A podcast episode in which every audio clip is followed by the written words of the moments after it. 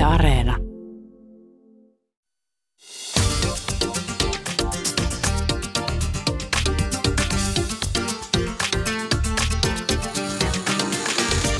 Yle Puhe, torstaisin kello yksi ja Yle Areena. Mahadura ja Ösberkan. Yle Puhe. Ja tänään rakkaat kuuntelijat, meillä on pitkästä aikaa vuorossa kuukauden henkilö. Me ollaan nyt tämän kevään aikana tehty joka kuukausi henkilöhaastatteluja ja meillä on ollut tähän asti vieraana artisti Pastori Pike, saamelaisaktivisti Petra Laiti sekä stylisti Patisse Allodi. Kaikki jaksot löytyy Areenasta ja suosittelen lämpimästi kuuntelemaan niitä. Mutta tänään meillä on studiossa vieraana virhe, virhe, virheiden, vihreiden, toki voi tulkita monella tavalla, vihreiden uusi kansanedustaja Bella Forsgren. Tervetuloa. Mä en pääse yli nyt tuosta virheistä. Tervetuloa mukaan Bella munkin puolesta. Toi oli, ja oliko toi to, tällainen kuuluisa freudilainen lipsautus? Niin, se ehkä taisi olla. Bella, miltä toi tuntui susta? No, mä en nyt oleta, että se oli vahinko. Ky- kyllä se oli, kyllä se oli, kyllä se oli. Hei, mennään tota suoraan meidän ystäväkirjaan. Ää, Bella, meillä on yleensä tapana niin, että me, me kysytään tällaisia lyhykäisiä kysymyksiä. Jotkut vaatii analyysiä, toiset eivät. Ja tota, sä vastaat niihin oman mielen mukaan. Jotta me saatais tässä alkuun heti vähän tietää, että kuka kumma on Bella Forsgren.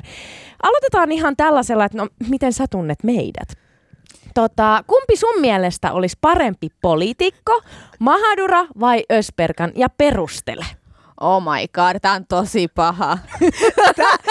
Tää on mun lemppari. T- Tää pistit tosi... No ehkä mä sanon tässä vaiheessa Mahadura, koska... Boom! Koska, koska mä oletan, että sun temperamentti saattaisi olla sille ehkä vähän niin kuin... Äh, ehkä silleen hillitympi, niin, niin sit se ehkä politiikassa saattaisi olla sille eduksi, mutta mä en tiedä, koska mä itse on tosi temperamenttinen mä ajattelin kyllä, että mulla on ihan hyvät saumat, mutta tää oli ehkä ainut, minkä mä nyt nopeasti löysin. Hei, mun on pakko sanoa, että mä, mä oon tosi kahdesti ottanut itteeni, kun on valittu Mahadura. Siis mut on valittu vaan kerran. Siis ei edes valittu, anteeksi, ei ole valittu, vaan siis mä, mä oon niin kuin, mut on arvattu oikein. Ja se oli silloin, kun meillä oli Patisse viime kuussa vieraana ja Susani kysyi, että kumpi vetää enemmän gin tonikkiä tai jotenkin li, joku kysymys liittyen. Ja sitten hän oli se, että Ösperkan. Niin mä, se oli niinku, mut et Pastori Pike ja Petra Laiti on valinnut Mahaduran johonkin, en nyt muista mihin. Mutta nyt mun on pakko kyllä sanoa, että analyysi oli hyvä ja hän on kyllä oikeassa. Että sun temperamenttisyys on kyllä hillitympää kuin mun. Et mä hyväksyn tämän. Mutta siis mä En otsan, ottanut itseäni tällä kertaa. mutta tämä oli tällainen nopea analyysi, koska mä oon sitä mieltä myös, että politiikassa pitää olla kaikenlaisia ihmisiä. Että tavallaan itse kuulun siihen Kiitos. temperamentiosastolle. Tämä vielä niin kuin Mä oon, nyt, mä oon nyt vähän silleen, niin kuin, että wow, että okei. Että Bella, Bella niin kuin ajattelee, että mä voisin toimia sinne, koska mä oon hillitty. Siis tää on ensimmäinen kerta, että joku, joku analysoi mua noin kauniisti, koska ko- monesti mä kuulen, että mä liikaa. no niin, mennään Älä- eteenpäin. Älä nyt niin jää tohon, että sut Mä olisin taas. halunnut pitää kiitospuheen tässä nyt, kun minut valittiin potentiaaliseksi poliitikoksi. Okei, pikkulinnut laulo, että sä rakastat pizzaa. No, kuuluuko se, kuuluuko se ananas sinne pizzan päälle vai ei? Ai, ai, ai, ai. Tämä on ehkä sellainen, missä mä ehkä menetän monta äänestäjää. Ei mitään hätää, sä oot jo sisällä. Joo. No siis mun mielestä äh, voi laittaa pizzaan ananasta, mutta mä itse kyllä harvemmin syön sitä. Siis se, se liittyy, että mä oon entisessä elämässä, kun mä oon syönyt lihaa, niin silloin se on ollut sellainen perinteinen pizza, missä on ollut joku kinkku, tonnikala, ananas. Ja sitten se, se on ollut sellainen niin perus, mutta mä en nykyään syö lihaa, niin sitten se ananas ei niihin kasvispizzoihin mun mielestä sovi niin hyvin yhteen. Mut Bella, toi oli kunnon poliitikon vastaus, että pizzaan voi laittaa ananasta, mutta mä en sit syö Hei, mut sitä. toihan- Mä syön, mutta mä mut, näin nykyään vaan harvemmin Mut teen sellaisia toihan- tilauksia. Toihan tarkoittaa sitä, että Bella on nyt hyvin omaksunut tämän uuden roolinsa, mutta katsotaan, kuinka kauan hän kestää sen tämän lähetyksen aikana. Tota, seuraavaa kiinnostava. Jos sä saisit järkätä seuraavat eduskunnan megalomaaniset pikkujoulut, mikä tulisi olla koko päivän ohjelma? Ooh. Toi oli hyvä. Siis meillähän on ollut tota, mun Jyväskylän asunnolla, missä mulla on neljä kolme mun lisäksi, niin meillä on siis teemapileitä. Viimeksi meillä oli täällä after ski, ja se oli mun mielestä niin kuin, tosi jees. Uh, Mutta nyt ehkä mä ottaisin joko tällaisen niin kun, pukeudu toiseksi politiikkaryhmäksi tai jotain tällaista pitäisi heittäytyä, mutta sitten siinä olisi ehkä vaaratilanteita, tulisi liian vahvoja stereotypit. Ehkä perutan tuon. Mä, ollut, mä, mä olisin halunnut olla Mä ottaisin ehkä joku diskon tai jonkun, missä pääsisi oikein revittelee sit puvuista tai jotain. Tai hu- hömppää. Ja... Mitä ohjelmaa sä järkkäisit sinne? No siis varmaan sellaisen, että tietokilpailu jostain niin kuin maailman hölmöimmistä aiheista, kuten vaikka, että Laittaisitko pizzan päälle ananasta vai et? no joo, siis, tai sitten ehkä sit sellaisia, niin kuin sellaisia ryhmäjuttuja, että ihmisten joutuisi niin kuin, tiedättekö, sekaantumaan ja juttelee eri, eri niin kuin puolueiden tyyppien kanssa. Jotenkin sellaista ryhmäytymisjuttua, koska sitä yllättävän vähän ainakin tähän vaiheessa on ollut tuolla eduskunnassa, niin se olisi ehkä ihan hyvä. Toi on aika, toi on aika kova. Jotenkin mä en nyt saa päästäni semmoista mielikuvaa. Petteri Orpo, Antti Rinne, Pekka Haavisto, diskopuvut puvut päällä joraamassa. Se, se nyt pintti mun päähän. Mä toivon, että sä järjestät. Terveiset Arkadianmäelle. Bella järkkäisi todella kovat pikkujoulut. Tota, mikä oli sun lapsuuden unelma-ammatti? No se, se taisi olla, mä en muista, että kumpi mulla oli ensin. Mulla oli juristi tällainen, juristi tai sitten diplomaatti. Mä en muista kummassa järjestyksessä tämä oh, mutta tällainen. Wow, et ei, niinku, mm, ei, ei sen sitten semmosia niinku isompia tai tämmöisiä. mutta, mutta mä oon myös sitä mieltä, että, että niinku, jos katsoo mitä TV-stä ammatteja tulee, niin ne on aika pieni tavalla, mitä vaihtoehtoja sieltä tulee. Se on totta. Et, niin, että se juristi varmasti on varmaankin Mutta odota, miten mä muistan, että Susanilla oli joku Sulla oli joku aivan niin kuin... Mä ajattelin, että jotenkin mä oon joko avaruudessa Joo. tai sitten... mä tarkoitan. oli huomattavasti Hei, oli avaru... mielenkiintoisempi. oli joku toinenkin. No siellä oli joku avaruushomma, sitten mä halusin pelastaa kaikki maailman eläimet öö, ja, ja sitten oli joku merihomma myös. Mutta tässä mä nyt istun Pasilassa Yleisradiossa Ösperkanin kanssa. parhaimman Mutta se on ihan ok vaihtoehto. tota, Mutta diplomaatti, sähän periaatteessa nyt niinku olet sitä tai matkalla kohti sitä, tai, tai voisiko ajatella näin, että sä oot sun unelma-ammatissa nyt. No siis joo, siis siinä mielessä politiikka on yhtä sellaista yhteistyötä, että kyllä siinä pitää sellaista niin kuin samanlaisia, um, samanlaisia työosuuksia, mitä on varmaan kuin tällaisella suurlähettilällä. Hei Bella, mitä sä pelkäät? Hmm. No siis varmaan sellaista, että mä jumittuisi hissiin. Mä en tiedä minkä takia, mutta se on aina ollut sellainen, että... En... Onko se vähän niin kuin siis ahtaan paikan kammo, pe- pelko, vai, no, se ei ole... vai, vai jäädä jonnekin luk- lukkojen joo, taakse enemmän, eikä päästä pois? Joo, ju, enemmän tota, koska sitten kyllä mä pystyn menemään, esimerkiksi mä olin Brasiliassa vaiheessa ja siellä oli sellainen maalainen niin kuin kaivos, niin kyllä mä sellaisissa pienemmistä niin kuin osuuksista menin. En mä nyt ole sinne jäänyt hengaan, mutta ei ollut sellainen paha olo, mutta sitten jos jäisi kunnolla kiinni jonnekin, ei pääse pois. Miten siellä eduskunnassa, eikö siellä ole sellaiset paternoster-hissit, jos ei ole, niin, että ne vaan niinku pyörii ja sit sä Joo. vaan hyppäät sinne koppiin ja hyppää tulos? Joo, siis mähän eilen olin sellaisessa eka kertaa ja Emma Kari näytti mulle, että miten se toimii. Ja mä en tiedä... Ihanaa, että jonkun pitää näyttää, miten se toimii. Mä, toi, mutta se on se myös, niin kuin, jos me joskus käytäisiin Susani niin eduskunnassa, niin se hissi on kyllä semmoinen, mitä mä haluaisin koklata, koska se kuulostaa niin jotenkin sille, että me, joku näyttää, miten se toimii. Ja... Siis, no, musta tuntuu, että mä, mä olin vaan niin jännittynyt nyt jotenkin, niin kuin, että se oli ehkä tällainen ystävän palvelus, että musta tuntuu, että kaikki ei vaadi tällaista palvelusta muilta, muilta edustajilta, mutta se oli tosi ihana, hauska kokemus, oli kiva jakaa se ihan ihmisen kanssa, mutta mähän kikattelin siellä, että se oli niin kuin, Hei aidosti. Bella, mä voin sanoa, että sä et ollut ainut, stalkkasin Hussein Altaen Instastoria ja hän oli siis oikein, niin kuin tiedätkö, ottanut Insta-tarinaa siihen, että kun hän astuu siihen hissin ekaa kertaa ja mitä tässä nyt tapahtuu ja se kuulosti aika lailla samalta, että musta tuntuu, että kaikki uudet tekee ton saman. Joo. Hei, tota, tämä on tärkeä ja tämä tää niinku määrittelee sua ihmisenä niinku todella paljon. Tämä on nyt tosi Bella. tärkeä, Bella. Mikä on paras sarja tällä hetkellä? No, ei voi sanoa mitään, mutta Game of Thrones, koska se niinku, alkoi tuossa viikko sitten. Kyllä. Mä, ja mun pitää tunnustaa, että mä oon entinen fantasianörtti. Mä en voi enää tunnustaa, että mä olisin nykyään niin paljon Inessä, koska aika menee, menee välillä valitettavasti muuhun hommiin, mutta joo. Game of Thrones, ja mikä, mikä siinä sarjassa sun mielestä on parasta? No siis äh, tavallaan se sen fantasian ja realismin yhdistelmä siinä, jos miettii sitä, että, että se niin kuin kuvaa periaatteessa sellaista maailmaa, mitä ei ole olemassa, mutta se kuvaa sitä aika realistisesti, jos miettii vaikka keskiaikaahan se periaatteessa varmaan aika vertautuu. Niin mä itse tavallaan innostun siitä. Hei, pakko kysyä heti perään, että onko sulla joku suosikkityyppi siinä? No, se muuttuu joka, joka kerta. Et, tai ei nyt ihan joka, mutta tiedättekö silleen, että on tosi paljon sellaisia henkilöhahmoja, mitkä on, niin kuin Jamie on yksi esimerkki siitä, että se on ollut aika, äh, vähän ei nyt pahis, mutta kuitenkin Totta. sille, ja sitten se on ke, niin kuin kasvanut ja monimuotoistunut se henkilöhahmo. Totta. Mä, mun, itse asiassa mä halusin kysyä näin päin, että et, et kuka sä olisit niistä, niistä hahmoista Game of Thronesissa, koska, koska sehän myös kertoisi vähän siitä, että minkälaista politiikkaa sä aiot ajaa siellä Hei, Arkadianmäellä. hei, mutta helpotetaan tätä. Jokainen joutuu vastaamaan tähän, niin aloita sä, että kuka Ai, sä kiva. olisit. Joo. Kiva. No siis mä, mä toivon, että ei kyllä liity mitenkään mun ajaman politiikkaan, mutta, Totta kai se liittyy. Kaikki liittyy kaikkeen. mutta mä olisin varmaan Arja, koska se, si- se, koska se on mun mielestä sellainen, niin kuin, ainakin pienempänä mä oon kokenut, että ei ole mennyt tietynlaiseen niin kuin, muottiin, minkälaisen tytön pitää olla.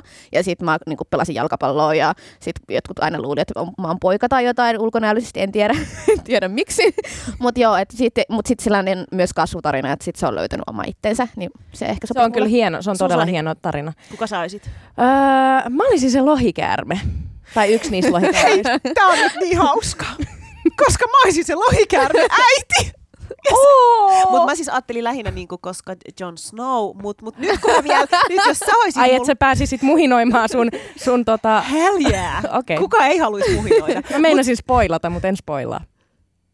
Onko sä kattonut jotain? Oon mä kattonut. Hirveä hiljaisuus laskeutui Joo, älä vaan. Ei, ei, ei mennä siihen. Mut, mut nyt mä haluan vielä enemmän olla se lohikärmeiden äiti, koska jos saisit mun lapsi. Niin. Mä Ihana. en kyllä tiedä, halusinko mä, että Hei, heitä, meidän, äiti. niin, heitä meidän viimeinen kysymys, koska se on paras. Hei, tota, jos maailmanloppu tulisi huomenna, niin mitä tekisit tänään? Mm.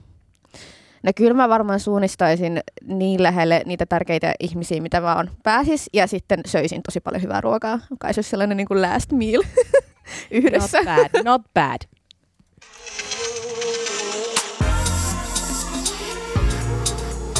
Maailma paranee puhumalla. Yle Puhe. Rakkaat kuulijat, meillä on vuorossa kuukauden henkilö ja studiossa tänään vieraana vihreiden uusi kansanedustaja Bella Forsgren. Syvennytään seuraavaksi politiikkaan ja, ja siihen, että sä oot tosiaan vihreiden uusi kansanedustaja. Naus, naisiahan nousi siis kansanedustajaksi ihan historiallisen paljon. E, Ja vihreissä onko se nyt sillä tavalla, että siellä on niin kuin kolme miestä ja 17, 17 naista. Kyllä. Wow! todella, todella kova. Ja, ja, ja, ja muutenkin siis naiskansanedustajien määrä nousi eduskunnassa öö, todella suuren 93. Onneksi olkoon Bella siis ehdottomasti. Eikö tämä nyt niinku tämmöisten Mauro Ösberkan aplodin aika? On.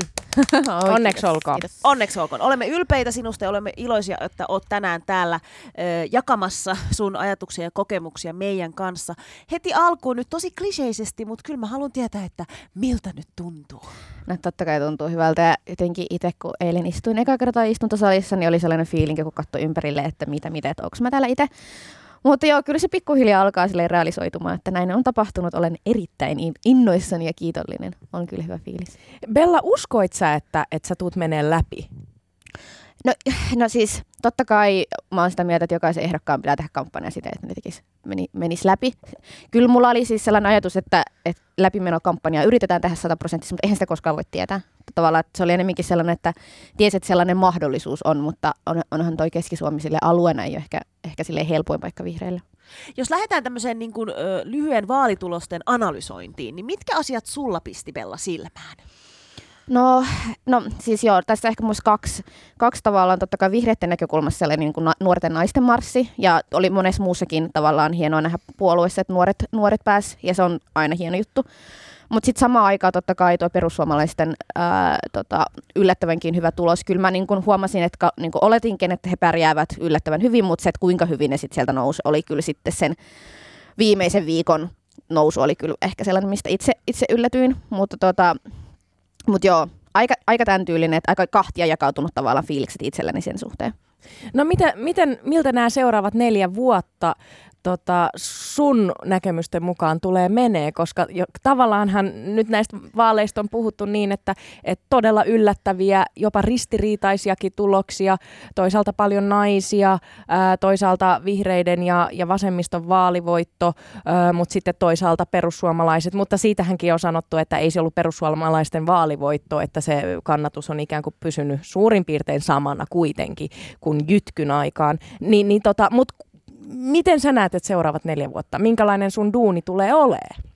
No joo, kyllä mä katsoin sitä vaalitulosta, kyllä se tulee olemaan haastava. Mm. Ja, ja, siis, ja se, ei, se ei edes liity tavallaan näihin perussuomalaisten tilanteeseen, vaan siihen, että meillä on melkein neljä puoluetta, kenellä on aika, aika samanlainen niin kuin se kannatusprosentti, tai se on tosi lähellä niin, niin totta kai sit se tekee hallitusneuvotteluista todella haastavan. Ja just sitä, että, että tavallaan pitää aika paljon sumplia niin kuin eri puolueiden tavoitteita ja toiveita, mitä, mikä on ihan eri tilanne kuin viime, viime 2015 vaaleissa, missä Sipilän keskusta sai aika isonkin vaalivoiton, että niillä oli aika iso mandaatti myös neuvotella omien tavoitteiden kautta sitä hallitusohjelmaa. Mutta tosi haastava tulee kyllä tiedostan se itsekin. Miten se, miten se tapahtuu? Mä, mä itse asiassa kuuntelin Politiikka-radioa, olen ohjelman suuri fani, Yle Puheen ohjelma, ja, ja tota, siellä, siellä puhuttiin, en muista kuollaksenikaan, että mikä oli vuosi ja kuka oli kyseessä, mutta puhuttiin hallitusneuvotteluista, ja joku, joka veti niitä hallitusneuvotteluja, oli purskahtanut itkuun, koska se oli ollut niin vaikeaa ja, ja siitä ei ollut näyttänyt tulevan mitään. Niin tota, öö, miten se siis tapahtuu, että jos, jos on tilanne, missä on hyvin paljon erilaisia puolueita, hyvin paljon erilaisia arvoja ja näkemyksiä, niin Bella, miten, se sit, miten ne yhteensovitetaan niin, että siitä tulee semmoista, semmoista öö, rakentavaa politiikkaa? Niin, ja siis tuossahan on tosi erilaisia tapoja tehdä sitä, että esimerkiksi viime hallitus ei tehnyt tällaista niin kuin, ää, yksityiskohtaista hallitus niin kuin, tavoiteohjelmaa, vaan siinä oli tavallaan isot strategiset linjaukset, mutta nyt mä oletan, että palataan siihen entiseen tapaan, eli tehdään tavallaan jo hallitusneuvotteluissa tiukempia tavoitteita ja kirjataan ylös. Mutta totta kai nyt demareilla puheen, tota, pääministeripuolueena aika iso tehtävä, eli ne alkaa niin hallitustunnustelut alkaa, ja niillä on totta kai tietyt tavoitteet, ja sitten ne lähet, lähettää kysymyksiä mihin ne toivoisit puolueilta vastauksia, sitten sen kautta sitten ne valitsee, että kenen kanssa jatketaan neuvotteluita. Toi on niin kuin se lyhyt versio siitä, mutta sitten totta kai, että miten ne määrittelee ne kysymykset, sehän johtaa aika paljon siihen lopputulokseen. Meillä mua kiinnostaa se, että miksi politiikka? Miksi miksi sä edes lähit tämmöiselle tielle, matkalle? No joo, toi on mun mielestä tosi hyvä kysymys, koska mullehan, tai mun unelma on vaikuttaa, ja vaikuttamisen kanavia on monia, ja mm. tavallaan mun mielestä sekin on tosi tärkeä viesti ihan kaikille, varsinkin nuorille. Mutta joo, siis itse ehkä päädyin politiikkaan ihan tällaisen niin kansalaisvaikuttamisen kautta. Että mä olin tekemässä kaikkea tällaisia niin kuin, äh, vaikka jotakin ympäristöön liittyvää aktivismia tai joku tämän tyylinen. Että mä en niin itse alun perin ajatellut, että mä olisin poliittinen, mutta totta kai sen jälkeen, kun itse lähdin opiskelemaan yhteiskuntapolitiikkaa yliopistoon, niin tajuan, että kaikki on politiikkaa. Tulee tällainen niin kuin, perinteinen yhteiskuntatieteellisen vastaus. mutta sitten sen jälkeen ehkä tuli sellainen ajatus, että joku siellä eduskunnassa päättää, joku päättää sieltä kunnassa niistä päätöksissä, miksi sen en voisi olla myös minä. Niin tavallaan, että ehkä sitten sellainen, että kun huomasi, että aika iso osa niistä, ketkä tekee päätöksiä, niin on aika huomattavasti vanhempia ja usein miehiä, niin mulla oli enemmänkin sellainen, että hei, että nyt on aika vähän muuttaa pakkaa. Ja sitten mä olin silleen vaan, että minun vuoro. Mutta siis ei ollut ikinä sellainen, että jotenkin, että se olisi mun, mun unelma tavallaan.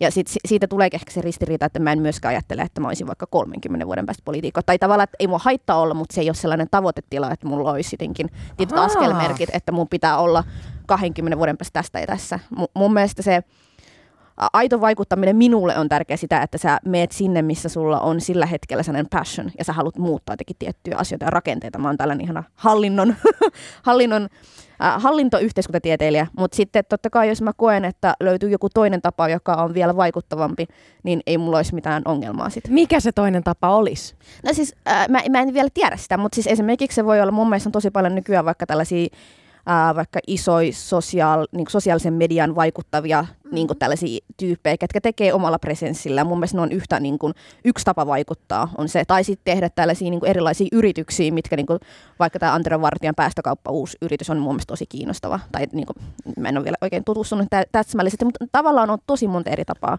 Mm. Pella, mä haluan siis tarttua siihen, sä oot 27-vuotias. Joo. Äh, nu- nuori, Joo. nuori nais, naisihminen, henkilö. Niin mikä tavallaan, minkälainen sun matka on ollut niin kuin nuorena naisena nyt tähän asti? Minkälaisia asioita sä oot kokenut? No joo, no se on, se on tosi kiinnostavaa, koska mä oon siihen mun ikään nähden, mä lasken itseni vielä nuoreksi, vaikka olen... Minäkin sanoisin kiitos, nuoreksi. Kiitoksi. Niin, niin siihen nähden mulla on oikeasti tosi monta vuotta kokemusta politiikan tekemisestä. Mutta sitten kun vaikka sulla olisikin huomattavasti enemmän vuosiskokemusta, mutta sitten sulla tuleekin ää, sellainen, että tavallaan se politiikan ympyrä, missä mä oon, niin mä oon aina nuorin. Tai siis tällä hetkellä meillä eduskunnassa on toinen nuorempi Iiris Suomala, joka on aivan ihana ihminen. Mutta tavallaan se, että mä oon niin kuin jokaisessa politiikkaympyröissä melkein aina se nappulaliikan tyyppi tyylisesti. Ja sitten siinä tulee tavallaan se kontrasti siihen, että vaikka sulla olisi kokemusta, niin sun pitää tosi paljon perustella paljon enemmän asioita, vaikka tavallaan se toinen ihminen olisi vaikka tullutkin vasta joku kaksi vuotta sitten politiikkaa, mutta hän on joku 50. Ja mm. niin kuin tavallaan, että se vaatii sellaista kärsivällisyyttä ja sitä, että sä vaan niin taot päätäs aika monta kertaa seinään, mutta sitten sä teet sen sen takia, koska sä haluat tietyt asiat läpi tai tavallaan asiat edistettyä. Mutta kyllä se vaatii kärsivällisyyttä.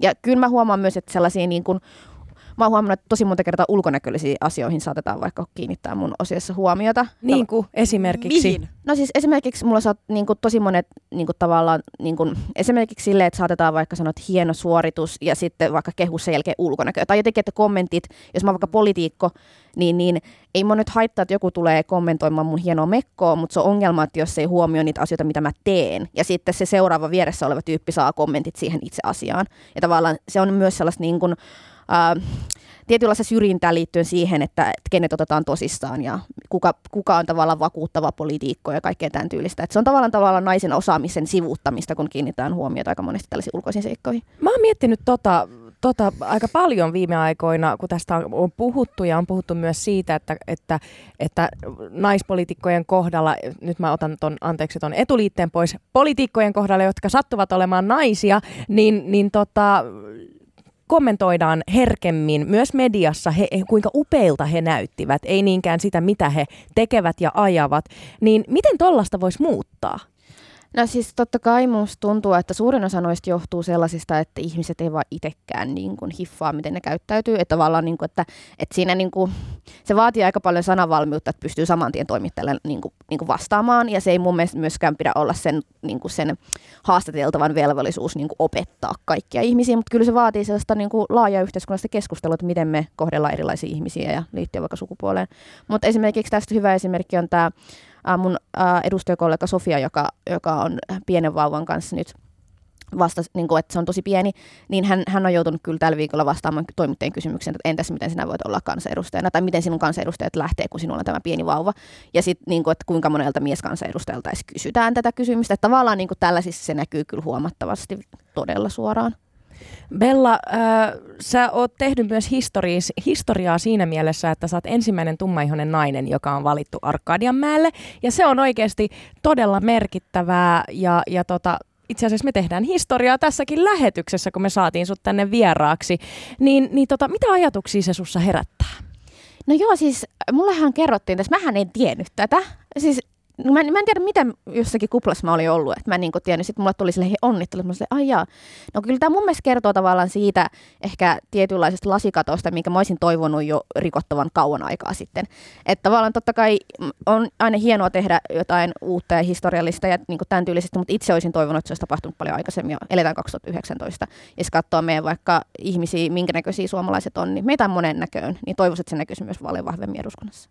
Se on ihan, ihan totta, mutta, mutta viesti on tiedetään Mahadur Ösperkanissa se, että, että se mikä viesti me saatiin, kun kyselimme ihmisiltä niiden fiiliksiä vaalituloksista, niin tämä nousi yhtenä, että nuoret on fiiliksissä siitä, että, että vihdoin eduskunnassa, vaikka soisi, että siellä olisi vähän enemmän moninaisuutta, niin kuitenkin Joo. askel kerrallaan, niin, niin se on oikeasti aika iso viesti meidän nuorille, että hei, me pystytään mihin tahansa. Ja ehkä siinä tulee tavallaan se, että mun mielestä nuoret ja mekin koetaan sillä tavalla, että hei, että nyt siellä on niinku ikään kuin myös meidän edustaja. Tai niinku, että nyt toi tyyppi on tuolla ja se hiffaa myös niinku ajaa niitä mun asioita. Joo.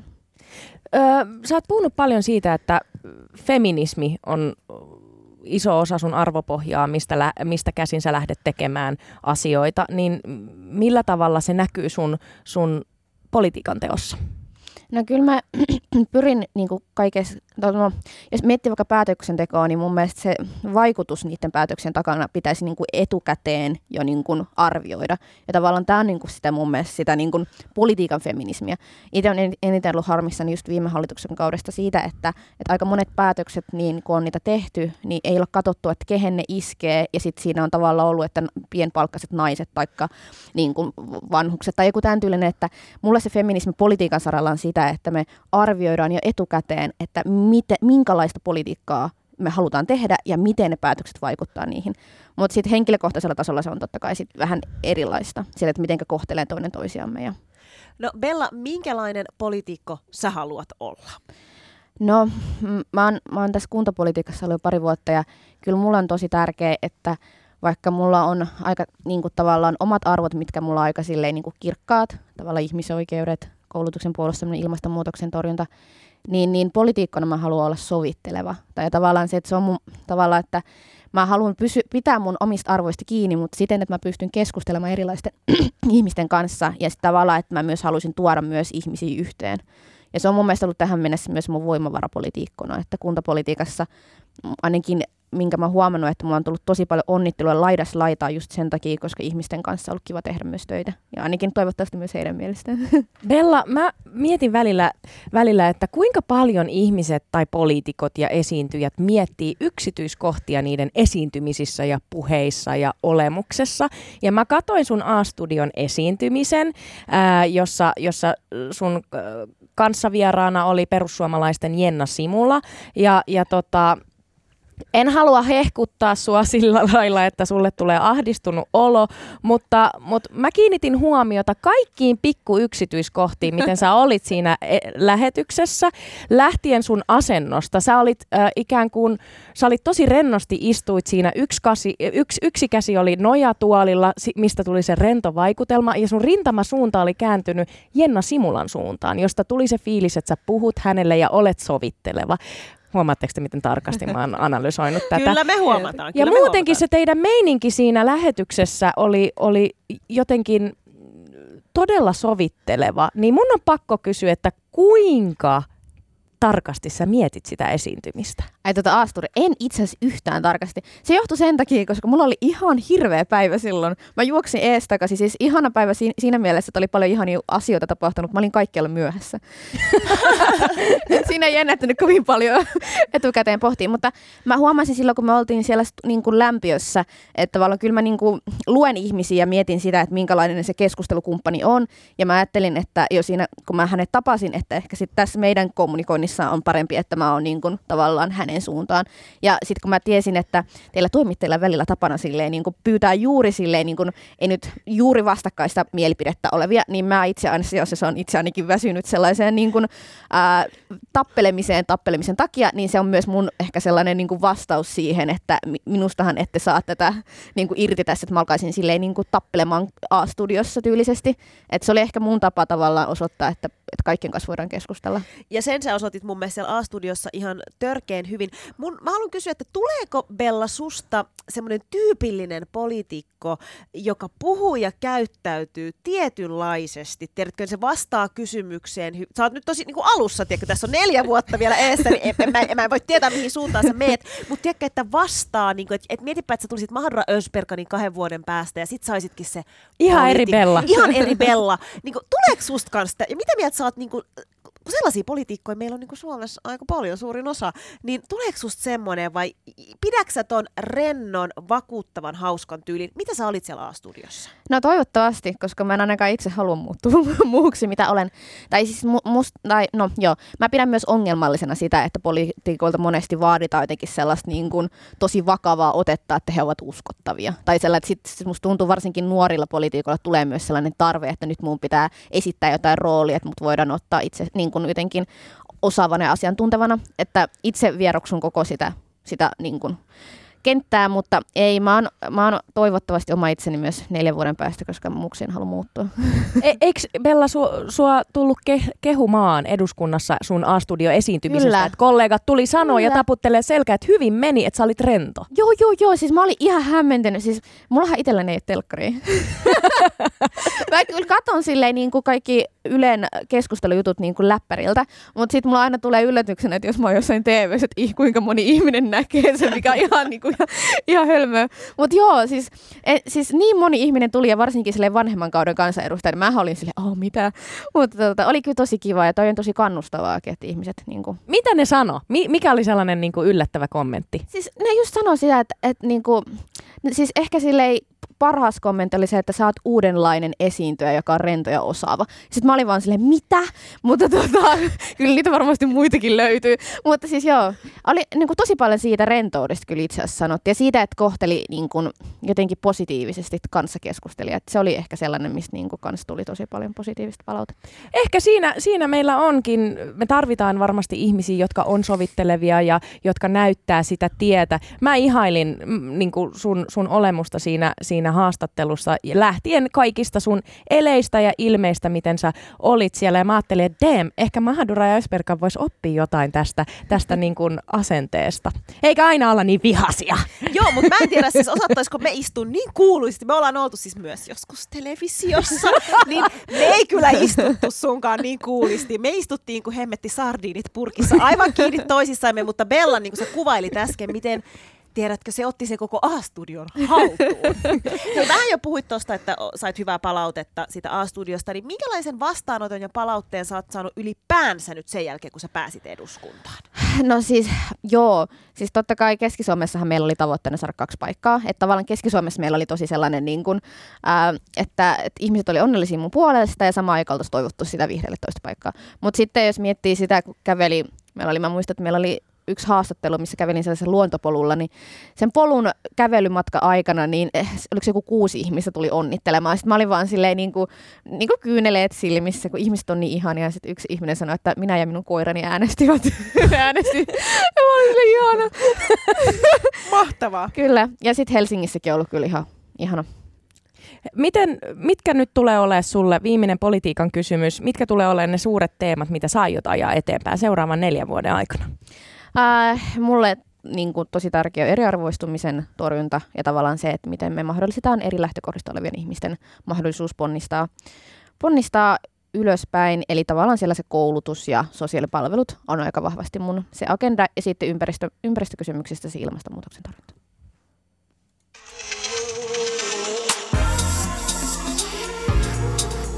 Maailma paranee puhumalla. Yle Puhe. Meillä on rakkaat kuuntelijat studiossa vieraana tuore uusi kansanedustaja Bella Forsgren. Ja nyt äsken puhuttiin vähän politiikasta ja siitä, että minkälainen kansanedustaja susta tulee, mutta syvennytään nyt seuraavaksi siihen, että kuka on Bella Forsgren? Niin, kuka on Bella Forsgren? Jos sun pitäisi itse määritellä, kuka olet, niin, niin, niin kerro meille. No, mä oon 27-vuotias yhteiskuntapolitiikan opiskelija, joka on ää, Äänekosken maaseudulta kotoisin. Ja se mun mielestä ehkä jollain tasolla vielä näkyy musta, vaikka isommissa kaupungeissa on asunutkin. Mä oon tällainen hupsuhauska, mutta sitten samaan aikaan mulla on tämä passion politiikkaan ja siihen, että pystyy siitä vaikuttamaan asiaan. Hetkinen, miten toi Äänenkos, siis näkyykö musta, että mä oon Turusta? Näkyy. Bella, Tai se kuuluu. kuuluu sun Bella, puheesta. Bella meillä sanoi, "E- ei. siis kyllä se näkyy sellaiset, no, no, no äänekoskelaiset on vähän silleen, että, että äänekoskelaiset löytää toisensa aina. Se on musta hauska, että Helsingissäkin mm. kun tavallaan niin kuin ehkä sit silleen, että tavallaan on pienen kaupungin niin kuin kasvatti ja sitten tavallaan sä tuut isoon kaupunkiin ja silti sä löydät ihmisiä niin kuin ympäri maakuntaa. Mutta siis kyllä, mulla on kestänyt kauan tunnustaa, kuinka äänekoskelainen mä oon. Että No mitä jos- se äänekoskelaisuus on? Minkälainen on äänekoskelainen? Onko jotain erityispiirteitä? Meistä savolaisista sanotaan, että me ollaan kierroja, sehän pitää minun kohdalla paikkansa, mutta mi- mitä ovat Sanoitko äänekoskelaiset? sä, että se pitää, sun, mulla on korvat siis tukossa, mutta siis sanoitko että se pitää sun kohdalla paikkansa? No, riippuu Kolme näkökulmasta. vuotta ja nyt se puhuu kerrankin totta.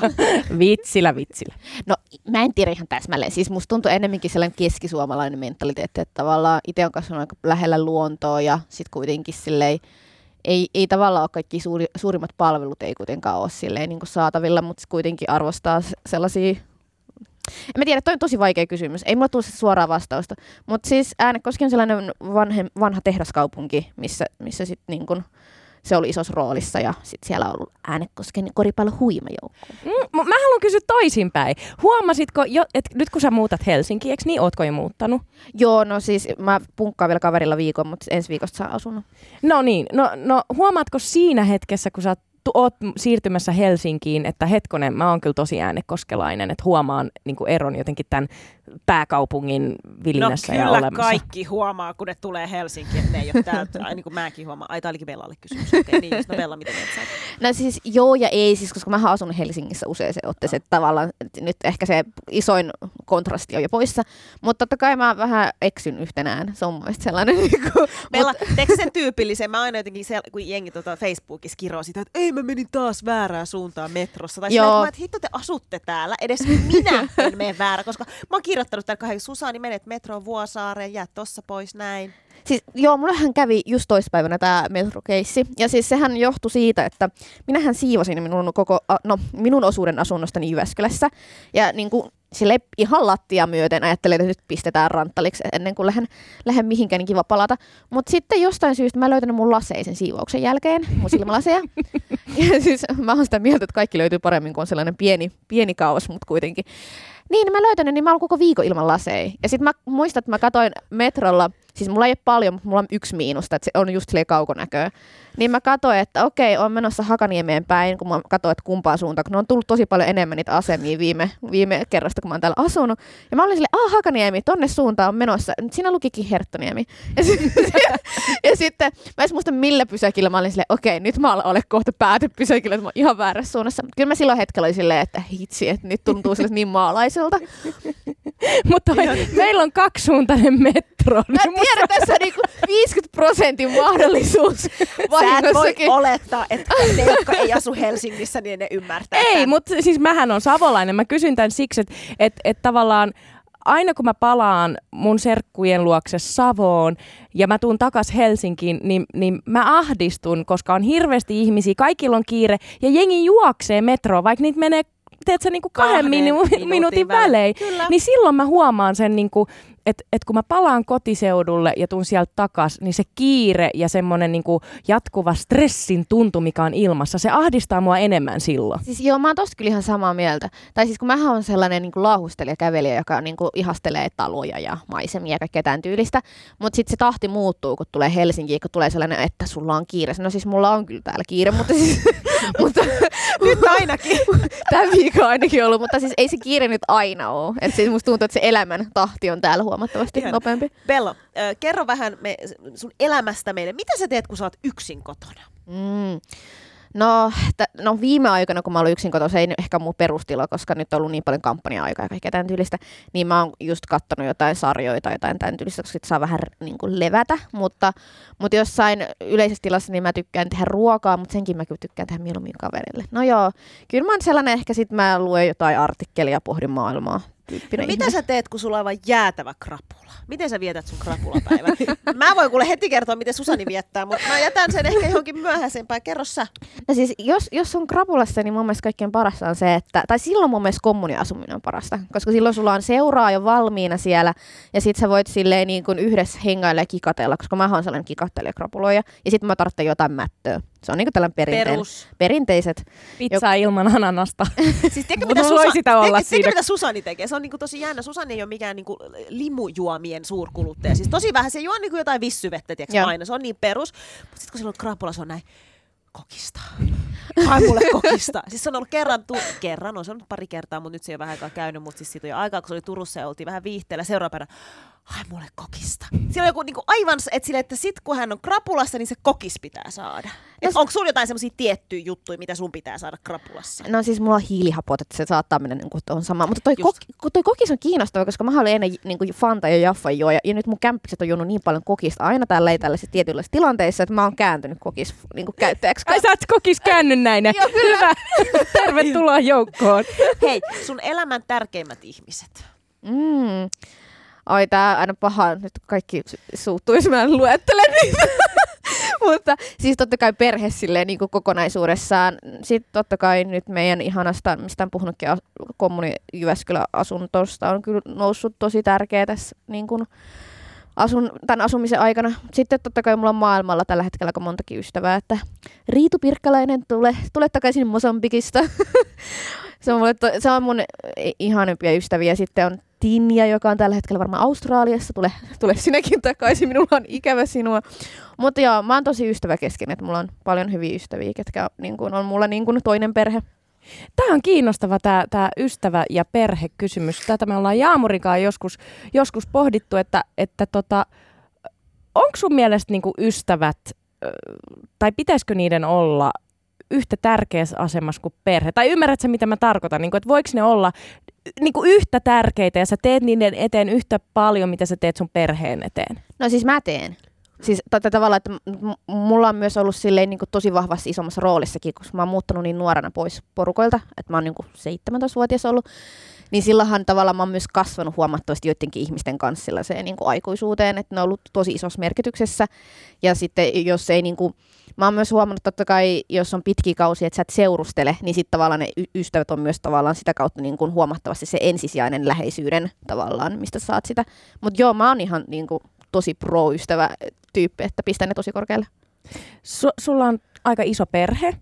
Näin on. Tota, Kuinka iso? Ää, meitä on yhteensä kymmenen, mutta siis seitsemän sisarusta mun lisäksi. niin, eli sulla on seitsemän sisarusta. Kyllä. Se on aika, aika iso, iso porukka. Minkälainen sisko sä oot? Onko se sellainen niin kuin nuija, nuijittaja vai sellainen sovittelija siellä, joka ratkoo muiden riitoja? No, siis, siis mä oon keskimmäinen tavallaan, kun meillä on tosi iso ikäero, että mun vanhin on yli 40 ja sitten nuori on nyt täyttää 17, 18, nyt mä oon pulassa. Mutta joka tapauksessa niin, niin siis siinähän on niinku tosi eri rooleja. Että tavallaan silloin, kun mä oon ollut pienempi, niin mä haluan just se pikkusisko, ketä kaikki huijaa tyylisesti. Että tavallaan, että haluan leikkiä mukaan ja sitten joko otettu tai ei. Mutta sitten totta kai sit näille pienemmille, niin sitten mä oon ehkä enemmän sellainen niin kuin suojelevaisempi isosisko. Et monia rooleja löytyy. Kysymys sun lapsuudesta, niin minkälainen lapsi sä oot ollut? Mm, siis mä oon varmaan ollut aika temperamenttinen. Jälkikäteen mietittynä, niin mä oon varmaan siis itse asiassa niin kuin äitiparka. On, Mitä, mitä, mitä sä oot tehnyt sun äidille? Siis en mä ole tehnyt mitään, mutta mä oon jälkikäteen alkanut arvostaa huomattavasti mun ä- äidin tavallaan sitä, että kuinka paljon se on jaksanut ottaa mun tavallaan niin kuin, mielipiteitä vastaan, koska mullahan, meillä on tosi, joissakin asioissa tosi eri mielipiteitä, niin, niin siis mä oon kyllä osoittanut oman, oman näkemykseni. Onko sä äidin tyttö vai isin tyttö? Ai, ai, ai, ai. Kyllä, Niin, siis mä pystyisin heti vastaamaan. No mä en siis- tiedä, miksi ihmiset kipuilee. no kyllä mä varmaan, niin kuin, mä oon pienenä ollut isän, isän tyttö, mutta kyllä musta Mm. tuntuu, että se on tasottunut tavallaan. Okei. Niin kuin, että musta tuntuu, että on löytänyt sit niitä kohtia enemmän sit vanhemmalle jäällä sit äitin, äitin kanssa tavallaan sellaisia. Mahtavaa. Hei, me soitettiin sun iskälle. Ja tää on mun mielestä ihanaa, koska meillä on nyt niin kuin, ö, ensimmäistä kertaa kautta aikojen, kun me ollaan tehty henkilöhaastattelu, niin meillä on vanhempi mukana. Ja me kysyttiin myös sun isältä, että minkälainen lapsi sä oot ollut. Niin kuunnellaan tähän väliin se haastis. aika aktiivinen, semmoinen elämänmyönteinen ja voisiko sanoa, että eteenpäin suuntautunut varsin vauhdikkaasti. Mutta se, mikä on jäänyt ehkä semmoinen jo pienenä, niin semmoinen määrätynlainen oikeudenmukaisuus. Että, että joskus joutuu selittämään, että Pella on hyvin topakassa sanoo, että ei noin voi isi toimia, ei noin voi iskä sanoa. Niin Joutuu perustelemaan, että miksi, miksi kuitenkin nyt tällä kertaa tehdään näin. että Kerro meille myös joku paras muisto Bellan lapsuudesta tai nuoruudesta. ihan meidän ensi, ensi tapaamisista, mikä on Addis Ababassa adoptiomatkalla, niin siellä hän otti mi- minut niin kuin, että mä olen sitä hänen palvelijasta, että mä kannan häntä joka paikkaan. Tuota. Ja sehän herätti varsin hilpeyttä paikallisissa ihmisissä, virastoissa ja näissä, koska siellähän ei mies kanna lasta, vaan se on naisen tehtävä. Mutta adoptiossa se on näin, että lapsi ottaa jomman kumman vanhemman, vanhemman jostakin syystä. Hän otti sitten minut ja tota, niin, niin yksi tämmöinen hauska muisto on, äh, me mentiin paikalliseen ravintolaan me suomalaisen ystävän kanssa ja heti kun mentiin sinne ravintolaan, niin Bella rupesi kovasti toimittamaan näille tarjoilijoille tuota, hyvin tiukkaan sävyyn ja puhumaan näille ja tarjoilijoita nauratti kovasti. Tuota. Eihän me ymmärretty, kun hän puhuu amarin ja niin tuota, tämä meidän suomalainen ystävä sitten osaa sen verran paremmin englantia ja hän sitten kysyy tarjoilijoilta, mitä, mitä hän puhuu tuota, näille tarjoilijoille. Tuota, niin. Hän oli esitellyt meidät, että tässä on hänen vanhempansa, että hyö on tullut tänne nyt ravintolaan ja teidän pitää ruveta palvelemaan, tuota, että hyö on nyt niin kuin asiakkaana täällä. Hyvin tiukkaan sävyyn, tuota, että, että nyt ei, ei, ei nojalla pöytiin eikä laiskotella, että nyt ruvetaan palvelemaan, kun asiakkaana tuli. Tuota. Tämä on niin kuin semmoinen ja, jäi niin kuin mieleen näin jälkeenpäin sitten. Ja, ja toinen, mikä tavallaan niin kuin liittyy Etiopiaan heti silloin, niin äh, hänellähän oli annettu lastenkodissa ö, etioppialainen nimi, uusi nimi, Belaines, josta tämä Bellakin johtuu. Ja se on meidän ymmärtääkseen tarkoittaa, niin kuin, että tyttö ylitse muiden. Wow. Että nähtävästi, nähtävästi vaikka, vaikka me ei silloin niin kuin nähty, että tästä Mm. tytöstä tulee jotakin, niin joku, joku toinen näki jo siellä sitten, joka Niin, nimeä hänelle antaa. Pakko, pakko kysyäkin tota, iskältä nyt, että, että näkyisikö Bellassa niin pienenä mitään merkkejä siitä, että, että hänestä olisi tullut isona poliitikko?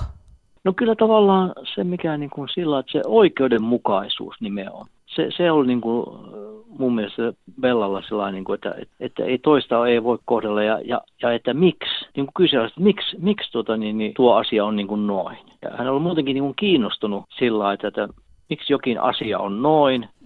Hän saattoi jäädä tuonne koulumatkalla sahalle kyselemään sahurilta, että miksi lankkuja sahataan ja miksi ne sahataan ton näköiseksi ja hyvin niin kuin perusteellisesti oli, oli niin kuin tiedonhaluinen. Mitä vanhemmat, mitä, mitä siellä kotona ajateltiin, kun oma tytär pääsi eduskuntaan? Niin kuin hämmentynyt, että, että hupsissa, näinkö tässä kävikin. Koska itse mäkin ajattelin, että, että jos hyvä vaalimies tulee koko niin kuin heidän, heidän puolueelle, niin sitten on mahdollisuuksia, mutta en mä niin kuin, sen verran kuitenkin pitkään ollut itsekin jollakin tavalla politiikassa, niin loppuun asti voi olla hyvin epävarmaa sillä Kyllä niin kuin hämmentynyt. Toisaalta semmoinen levollinen, että kyllä se tyttö pärjää siinä. Vieläkin vähän hämmentynyt hupsista.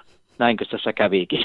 Millaiset terveiset sä haluaisit lähettää Bellalle just nyt? No lähinnä se, että tuota, niin, niin, pysytte, niin kuin entinen mestari sanoi, että vaikka minkälainen hässäkkä on ympärillä, niin pääasia, että pysytellään rauhallisena että tuo, niin, joku, joku on aikanaan sanonut, että ei provosoidu, vaikka provosoidaan. Se on mun mielestä aika hyvin, hyvin niin kuin, että toimii tuonne politiikkaankin päin mun mielestä aika hyvin.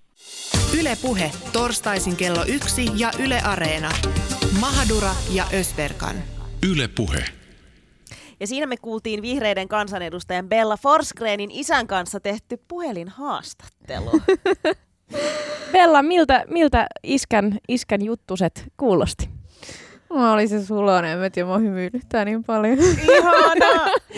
Mun mielestä toi oli ihan mahtava toi, toi tarina tosta, että, että sä oot todella tiedon, tiedonjanoinen, saatat pysähtyä jonnekin saha, sahalle ja kysyä, että no miten täällä nyt tehdään ja miksi se menee näin. Ja, ja, ja toi, mikä jäi mieleen, toi oikeudenmukaisuus. Ja sehän susta nyt välittyy, välittyy tässä muutenkin, kun sunkaan juttelee, mutta se, että, että se on semmoinen piirre sussa, joka on ollut jo lapsesta sa- saakka, niin se on jotenkin aika hienoa.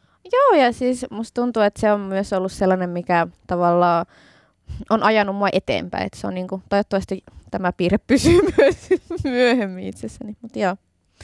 Ja toi oli kans hyvä toi provosoitumisjuttu. Oliko se sieltä tullut? Onko se iskä opettanut vähän silleen, että Bella, No siis kyllähän mä edelleenkin tavallaan, niin kuin vaikka mä yhtä aikaa sovittelen, niin kyllähän niin kuin mä oon temperamenttinen. Että tavallaan musta tuntuu, että isä yri- yritti tuossa viestillä antaa, että pysy rauhallisena tyttäreni. Aa, mä jotenkin tulkitsin sen. Mä en ajatellut sitä noin, mutta nyt kun sä sanoit sen ääneen, niin aivan. Nyt mä ymmärrän, miksi sitä rauhallisuutta niin paljon. Ihana. Hei, tota, vähän tuossa aiemmin aikaisemmin tota puhui, puhui, puhuttiin jo niinku tavallaan sitä ystävyydestä. Öö, minkälainen ystävä sä koet, että sä oot sun ystäville? No siis toivottavasti hyvä, mutta siis kyllä mä uskon, että mä oon äh, sellainen, joka haluaa olla tukena, mutta myös odottaa, että sitten mullekin ollaan tukena. Vähän niin kuin vastavuoroinen, mutta kyllä mä tykkään myös sille kesti ihmisiä, silleen niin kuin tehdä asioita ihmisten puolesta ja tälleen. Kestiä siis tavallaan, että jos joku tulee sun kotiin ky- kylään, niin siitä kestitset sit heitä niin kuin tarjoilet ja teet ruoat ja tämmöistäkö? No vaikea mun on sit tunnustaa, mutta kyllä joo. Aa, jos me tultais Mahaduran kanssa sun luo kylään, niin mitä, mitä siellä olisi? No siis mulla oli viime syksynä mulla oli tällainen ö, pieni salsa, salsa kesadia-kausi, että mä varmaan tarjosin teille siitä. Uu, olisiko gin tonickia tarjolla myös? No mä voin tehdä sitä, mutta siinä mulla ei ehkä niin iso osaamista, mutta mä, voin opetella sen. Paitsi mä perun sanat, ja Jaamurilla menisi kuitenkin överiksen gin tonicin kanssa, niin ei hänelle, mä voin ottaa pari. Mutta me tullaan, Bella, me tullaan sun luokse. Tervetuloa. Kahden vuoden päästä katsotaan, että onko sä sitten, pidätkö sanasi, että et ole niinku semmoinen poliitikko, että sit sä puhut meille niin, että no kiva, että tulitte tänne ja mukavaa ja Pella, me soitettiin myös sun ystävälle äh, Ville Hakalalle. Mä nyt, kun hän oli mennyt jo kertomaan, että, hän, että ollaan sulle, sulle soitettu, niin paljastain. Ja me kysyttiin Villeltä, että minkälainen ystävä sä olet. Niin kuunnellaan se tähän väliin. hyvä, mutta Bella on erityisesti ihan superhyvä kuuntelemaan, keskustelemaan ja kertomaan omista asioistaan. Ja on tota, opettanut mullekin aika paljon, tai opettanut mua aika paljon kertomaan omista asioistani omalla esimerkillään. Ja yleisesti ottaen aina, kun jossain on elämässä joku vähän solmussa, niin mieluiten mä aina kerron asioista Bellalle, kun sen arvostelukykyyn voi kyllä aina luottaa. Mikä on paras muisto, mikä, mi, mitä sulla on Bellan kanssa? Näitä on aika monta. Ehkä, ehkä mä nyt ajankohtaisuuden takia puhun vaikka tuosta meidän vaaliillasta, että tota, se nyt oli ihan huikea kaikilla tavoilla, että kaikilla oli ihanaa ja silleen päin pois, mutta sitten me lähdettiin tuolta jatkoilta vähän kesken kaiken pois, koska ei sen takia, että Bellalla oli tuhat asiaa seuraavana päivänä tehtävänä, vaan sen takia, että uusi Game of Thrones-jakso oli tullut. Ja lähdettiin sitten katsoa sitä niin Bellan luokse ja se oli tosi silloin noin viiden aikaa yöllä ja se oli tosi mukavan normaali hetki sen kaiken vaalihumun jälkeen, mikä oli kuukausia jatkunut. Et Mitä? Prioriteetit oli kohillaan. Siis ihan mahtavaa, että juuri ö, kansanedustajaksi valittu ihminen juoksee kotiin ystävänsä kanssa, jotta ehtii katsoa ensimmäisen Game of Thrones jakson viideltä aamulla. No nyt kun mä sanoin sen ääneen, niin mä kyllä ymmärrän. Joo, se on helppo ymmärtää kyllä, kun se ääneen sanoo. Kerro jotain aivan crazyä Bellasta, mitä kukaan ei tiedä. Mä en uskalla nolata Bellaa kyllä kovin pahasti tässä näin, mutta Toi ei ollut nyt kauhean hyvä lähtökohta tähän. Ei ole, ei ole varmaan, mutta sanotaan, että Bellalla on sellainen salainen perheenemäntä puoli, että se tykkää hirveästi, kun sen luokse tulee ihmisiä, se saa kestitä niitä ja tehdä niille ruokaa. Ja jossain vaihtoehtoisessa todellisuudessa olisi varmaan sellainen suurperheen kotiäiti, joka vaan kestisi, kestitsisi ihmisiä kaiken aikaa. Mutta ihana, mutta sitten hänellä on tää tämmöinen feministipuole kans itsessään. Joo, joo, joo, nimenomaan just kontrastina tähän. Bella ei hirveästi mainosta tätä oma, omaa perheenemännyyttä. Mä kuulin, että sulla on todella paljon videomateriaalia Bellasta. Öö, niin, niin kun mä kuulin tämän, niin mä olin silleen, että okei, niin siis minkälaista videomateriaalia ja, ja miksi? Sä oot kuulemma siis dokumentoinut jopa sen, kun Bella syö tai kun Bella tanssii, niin mitä videomateriaali siis löytyy ja tullaanko me ikinä Mä- näkemään niitä?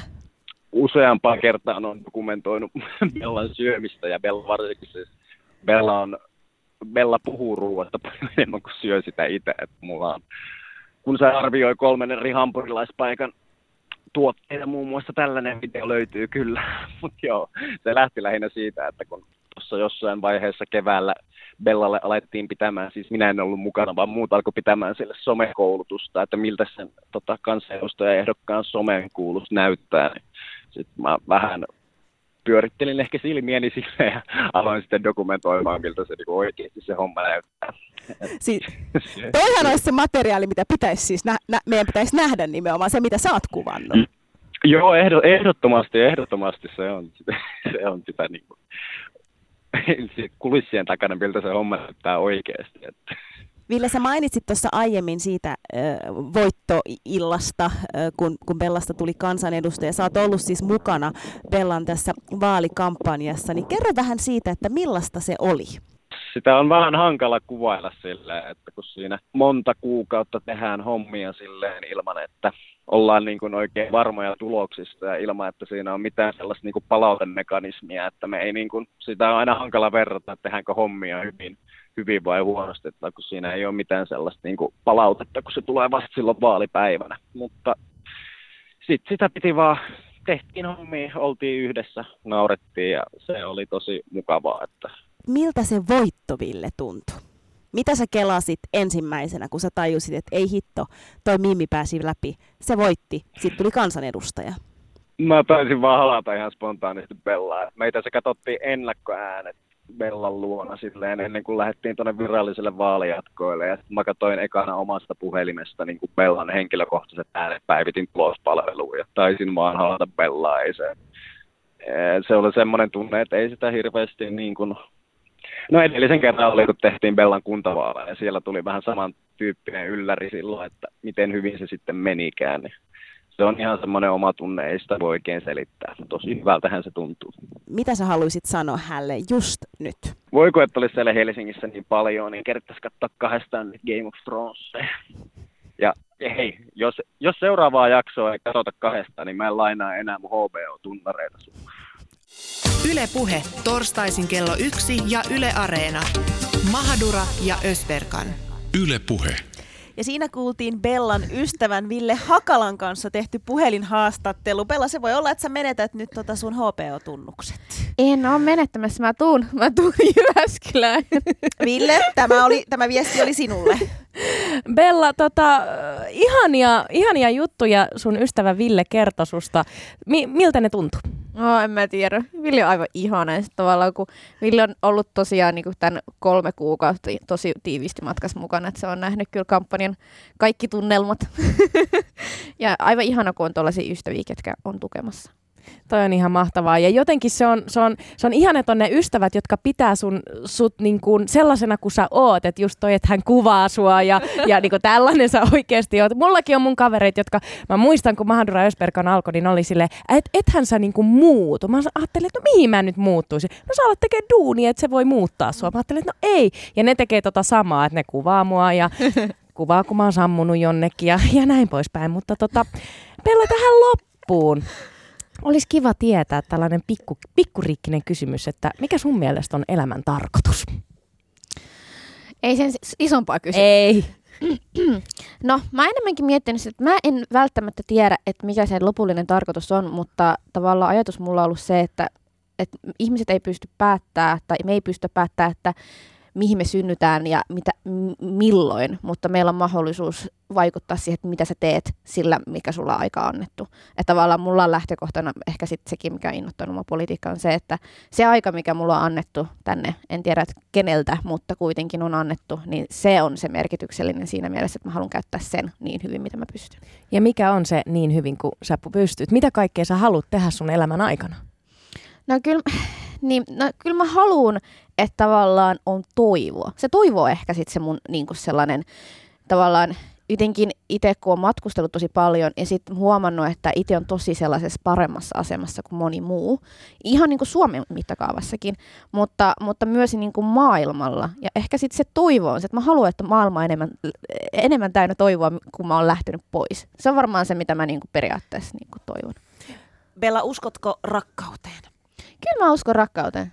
Se, mun, mun mielestä rakkaus vaan voi olla tosi eri muodossa ja eri ihmisten välissä. Et se ei vält- välttämättä mä en ajattele, että se perinteinen rakkaus, romanttinen rakkaus on ainut se. Että tavallaan mä yhdistän rakkauden tosi paljon vaikka perheeseen tai tosi paljon ystäviin. Että musta tuntuu, että tosi moni ystävä on niinku osoittanut musta sitä pyyteetöntä rakkautta, mikä on tavallaan ihan huikeeta. Mutta kyllä mä uskon rakkauteen. Mistä sä unelmoit just nyt? Nyt just, ihan just nyt aamupalasta. koska hän ei ole syönyt aamupalaa. Mutta mut, entä mistä sä unelmoit sitten, vähän niin kuin, jos miet vähän, vähän niin kuin pidemmän päälle? pidemmän päälle. No, kyllä mä niin kuin nyt, eh, to, totta kai mun unelma tällä hetkellä liittyy aika paljon tähän niin kuin eduskuntaan, koska se on tällä hetkellä niin, niin kuin vahvasti osa mun, mun tota, arkea, niin kyllä mä unelmoin sitä, että mä löydän paikkani siellä eduskunnassa ja tavan, mi- miten mä pystyn edistämään niitä mulle tärkeitä asioita ja jotenkin myös sitä, että no, kyllä mä myös unelmoin kyllä henkilökohtaisesti elämässä sitä, että, että mä löydän myös samanlaisen piirin, mitä mulla on Jyväskylässä, niin täältä Helsingistä, koska mulla on ihana, ihanat ystävät Jyväskylässä. Bella Forsgren, kiitos haastattelusta ja meidän kuuntelijoille kaikki meidän henkilöhaastattelut ja kaikki Mahadura Ösbergan löytyy Areenasta. Menkää sinne ja kuunnelkaa. Kiitoksia. Kiitos. Kiitos. Yle Puheessa Mahadura ja Ösberkan.